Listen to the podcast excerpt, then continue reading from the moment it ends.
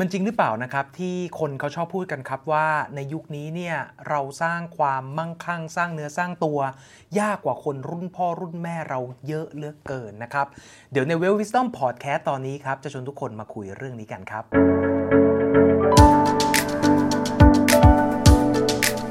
ก่อนจะเข้าไปฟังนะครับ อย่าลืมกดไลค์กด Subscribe กดกระดิ่งแจ้งเตือนนะครับ เพื่อที่จะได้ไม่พลาดคอนเทนต์ความรู้การเงินอสังหาริมทรัพย์ และสินเชื่อที่จะมีออกมาอีกทุกสัปดาห์นะครับ สวัสดีครับ ผมวินอิทธิศักดิ์นะครับ ตอนนี้ทุกคนอยู่ในช่วง Well Wisdom Podcast นะครับพอดแคสต์ทางการเงินการลงทุนที่จะทำให้ชีวิตการเงินของทุกคนดีขึ้นเรื่อยๆนะครับก่อนที่เราจะเข้าไปคุยกันนะครับ ทุกคนสามารถติดตาม Well Wisdom Podcast ได้ ทั้งบน SoundCloud Spotify Apple Podcast นะครับ หรือถ้าเกิดว่าใครอยากจะเห็นหน้ามาพูดคุยกันแบบนี้นะครับ ก็สามารถรับชมได้ทั้งทาง Facebook แล้วก็ YouTube ของ Guru Living เลยนะครับ ในคลิปนี้ผมอยากชวนทุกคนมาคุยกันครับว่าคำพูดที่เรามักจะได้ยินกันเสมอครับว่าในยุคนี้ครับมันสร้างเนื้อสร้างตัว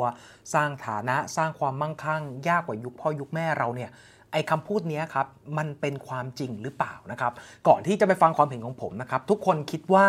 คำพูดนี้จริงหรือไม่จริงครับ ถ้าเกิดว่าใครคิดเห็นยังไงพิมพ์คอมเมนต์มาหน่อยนะครับ ผมอยากรู้ฟีดแบ็กจากทุกคนกันนะ หรือถ้าจะใส่เหตุผลมาด้วยก็ดีนะครับ ทีนี้ผมขอแชร์ในมุมมองผมแล้วกันนะครับ ในส่วนตัวเนี่ยผมก็เห็นด้วยส่วนหนึ่งเลยนะครับ เพราะอะไรผมถึงเห็นด้วยครับ เพราะผมมองว่าในยุคนี้ครับต้องบอกว่า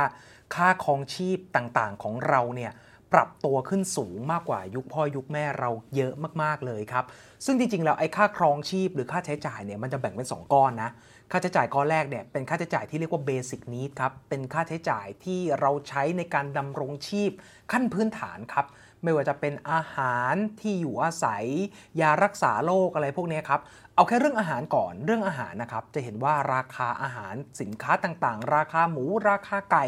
มีการปรับตัวขึ้นเรื่อย ๆ เลยนะครับ ราคาก็ขึ้นสูงเลยนะครับ ต้องบอกว่าราคาอสังหาริมทรัพย์ตอนนี้ ถือว่าเป็นเรื่องยากมาก ๆ ที่ใครสักคนหนึ่งจะถือครองเป็นเจ้าของหรือว่าซื้อมันมาได้นะครับ อันนี้เป็นความจริงเลยนะครับ นี่ยังไม่รวมเรื่องค่ารักษาพยาบาลนะครับ ถ้าเกิดว่าเราต้องรับการรักษาถ้าเราเจ็บป่วยอย่างเงี้ยครับ ซึ่งค่ารักษาพยาบาลของโรงพยาบาลเอกชนสมัยนี้ต้องบอกว่าโอ้ไปไกลมากจริง ๆ เลยนะฮะ และประเด็นก็คือเรื่องค่าครองชีพเนี่ยมันไม่ได้มีแต่เบสิกนี้สิครับ มันยังมีโซเชียลนี้อีกด้วยครับโซเชียลนี้เนี่ยหมายถึงค่าใช้จ่ายในการเข้าสังคมถูกต้องไหมครับ เดี๋ยวนี้ไปทานข้าวกับเพื่อน แต่ละครั้งอย่างเงี้ยครับก็ค่าใช้จ่ายก็เยอะถูกต้องไหมครับ หรือแม้กระทั่งว่าในปัจจุบันเนี่ยมันเป็นยุคของโซเชียลมีเดียถูกไหมครับ เราเห็นเขามีอะไรมันต้องบอกว่ามันไม่แปลกนะครับ ที่เราจะรู้สึกอยากได้อยากมีเหมือนกัน แล้วเราก็พยายามดิ้นรนไปซื้อมันมา ซึ่งเนี่ยแหละครับเขาเรียกว่าโซเชียลนี้เป็นค่าใช้จ่ายเกี่ยวกับการเข้าสังคมต่างๆ ซึ่งพอเอาไอ้สองอันเนี้ยมาประกอบกันแล้วครับผมต้องบอกว่า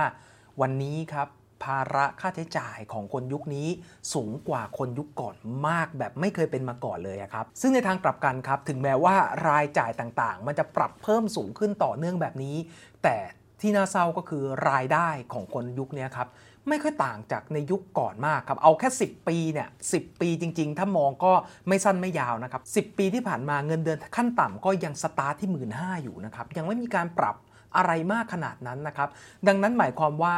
ค่าแรงรายได้ที่เราได้รับมาเนี่ยมันไม่สอดคล้องกับรายจ่ายที่มันเพิ่มเพิ่มเพิ่มมากขึ้นย้ำอีกทีครับผมว่าหลาย ๆ คนถึงแม้ว่าอาจจะมีเงินพอจะ support basic need ค่าใช้จ่ายจำเป็นต่าง ๆ ครบนะครับ มันก็จะมี social need ต่าง ๆ ในชีวิตเราเข้ามาครับ ซึ่งทำให้เราแบบก็อยากจะใช้จ่ายอยากจะบริโภคอะไรต่าง ๆ ซึ่งมันก็เป็นปัญหาอีกครับว่า มันจึงทำให้เราสร้างเนื้อสร้างตัว ยากกว่าคนรุ่นพ่อรุ่นแม่เราอย่างมาก อันนี้เป็น part ที่ผมเห็นด้วยครับว่าเออยุคนี้มันก็อย่างว่าแหละครับ ซึ่งทั้งหมดเนี้นะครับมันก็เป็น part ที่ผมเห็นด้วยครับว่าในยุคนี้ยังไม่ต้องคุยเรื่องการลงทุนเพื่อความมั่งคั่งหรอกนะครับ แค่ใช้จ่ายในแต่ละเดือนให้มันประคับประคองได้โดยไม่เป็นหนี้เนี่ยผมว่าใครทำได้เนี่ยก็ถือว่าเก่งมากๆแล้วนะ แต่ผมก็อยากบอกครับว่ามันก็ไม่ได้มีแต่ฝั่งแย่ซะทีเดียวนะครับ เรามาดูอีกฝั่งบ้าง ฝั่งนี้ก็เป็นฝั่งที่ผมเห็นเหมือนกันครับ เพราะว่ายุคนี้เนี่ยเนื่องจากเป็นยุคที่มีโอกาสเข้ามามากมายจริง ๆนะครับ เรามีอินเทอร์เน็ตใช้กันอย่างแพร่หลายเป็นเรื่องธรรมดา มันเป็นยุคที่มีข้อมูล overloadมากๆนะครับ เอาเรื่องแรกก่อนครับว่ายุคนี้โอกาสทางธุรกิจ มีเยอะนะครับ อย่าเพิ่งรีบตั้งกำแพงนะครับ อยากบอกว่าโอกาสธุรกิจมีเยอะ ถ้าเรามีไอเดียดีๆ เรามีคอนเซปต์ เรามีความคิดอะไรบางอย่างที่จะช่วยเหลือใครสักคนหนึ่งได้เนี่ย แล้วเราลองแชร์ไอเดียออกไป หรือไป pitch งาน pitch ธุรกิจของเราเนี่ยนะครับ มันมีโอกาสครับที่เราจะสามารถสร้างธุรกิจได้ โดยที่ใช้แค่ไอเดียของเราเท่านั้น ซึ่งมันมีคนหลายคนมากๆครับที่ทำแบบนี้ได้ ซึ่งมันก็ไม่ใช่ทุกคน อันนี้ก็เป็นเรื่องจริงครับ แต่ผมอยากบอกว่าไอ้เรื่องราวแบบนี้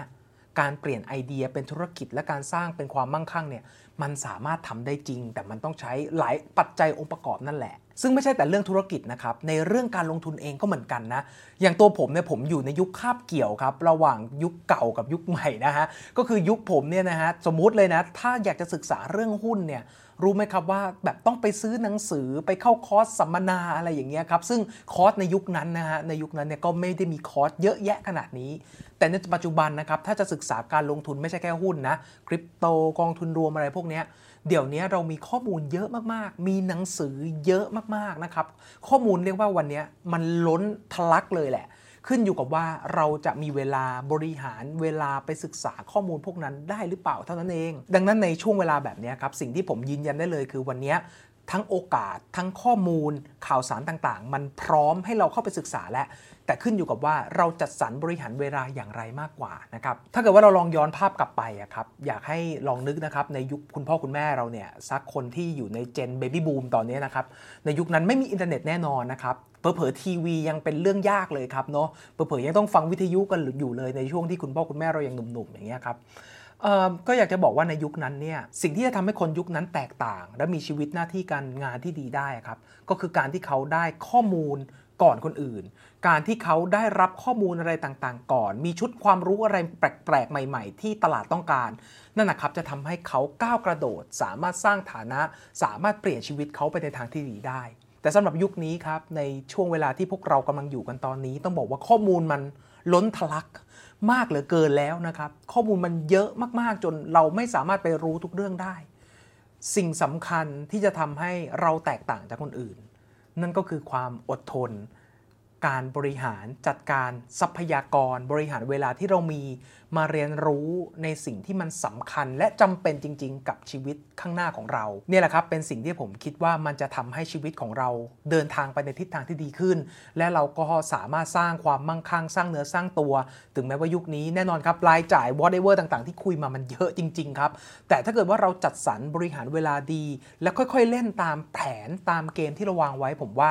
ชีวิตเราจะค่อย ๆ เดินไปในทิศทางที่ดีขึ้นอย่างแน่นอนนะครับในฐานะที่ผมก็อยู่ในช่วงเวลาเดียวกับทุกคนนะครับ ผมก็อยากจะขอเป็นทั้งกำลังใจ แล้วก็ขอเป็นเพื่อนร่วมทางนะครับ คือเราสามารถมองได้ทั้งสองมุมเลยนะครับ จริง ๆคำตอบของคำถามที่ผมถามมาตอนต้นเนี่ย มันไม่มีถูกไม่มีผิดนะครับ แล้วแต่เราจะมองแน่นอนครับคำถามว่ายุคนี้สร้างตัวยากกว่ายุคพ่อยุคแม่เราหรือเปล่า ถ้าเรามองว่าใช่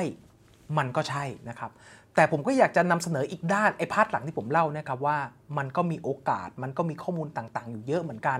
ซึ่งผมก็อยากให้ทุกคนลอง หันมามองในมุมนี้บ้าง แล้วก็ลองหาโอกาสไขว่คว้าโอกาส บริหารทรัพยากรที่มีค่าที่สุดในชีวิตเรา นั่นก็คือเวลาอย่างเหมาะสม พัฒนาตัวเองไปเรื่อยๆ ค่อยๆ ปรับเข็มทิศปรับชีวิตไปสู่ทิศทางที่ดีขึ้นไปพร้อมกันเรื่อยๆนะครับ ก็เป็นกำลังใจให้ทุกคนนะครับ แล้วก็ถ้าเกิดว่าใครชอบพอดแคสต์นะครับ ความรู้ทางการเงินดีๆ แบบนี้นะครับ ก็สามารถกดไลค์ กดแชร์ เพื่อเป็นกำลังใจให้ผมและทีมงานผลิตคอนเทนต์ดีๆ แบบนี้ ออกมาได้อีกเรื่อยๆนะครับ แล้วมาเจอกันใหม่สัปดาห์หน้าวันอาทิตย์ 6 โมงเย็นนะครับ สวัสดีครับ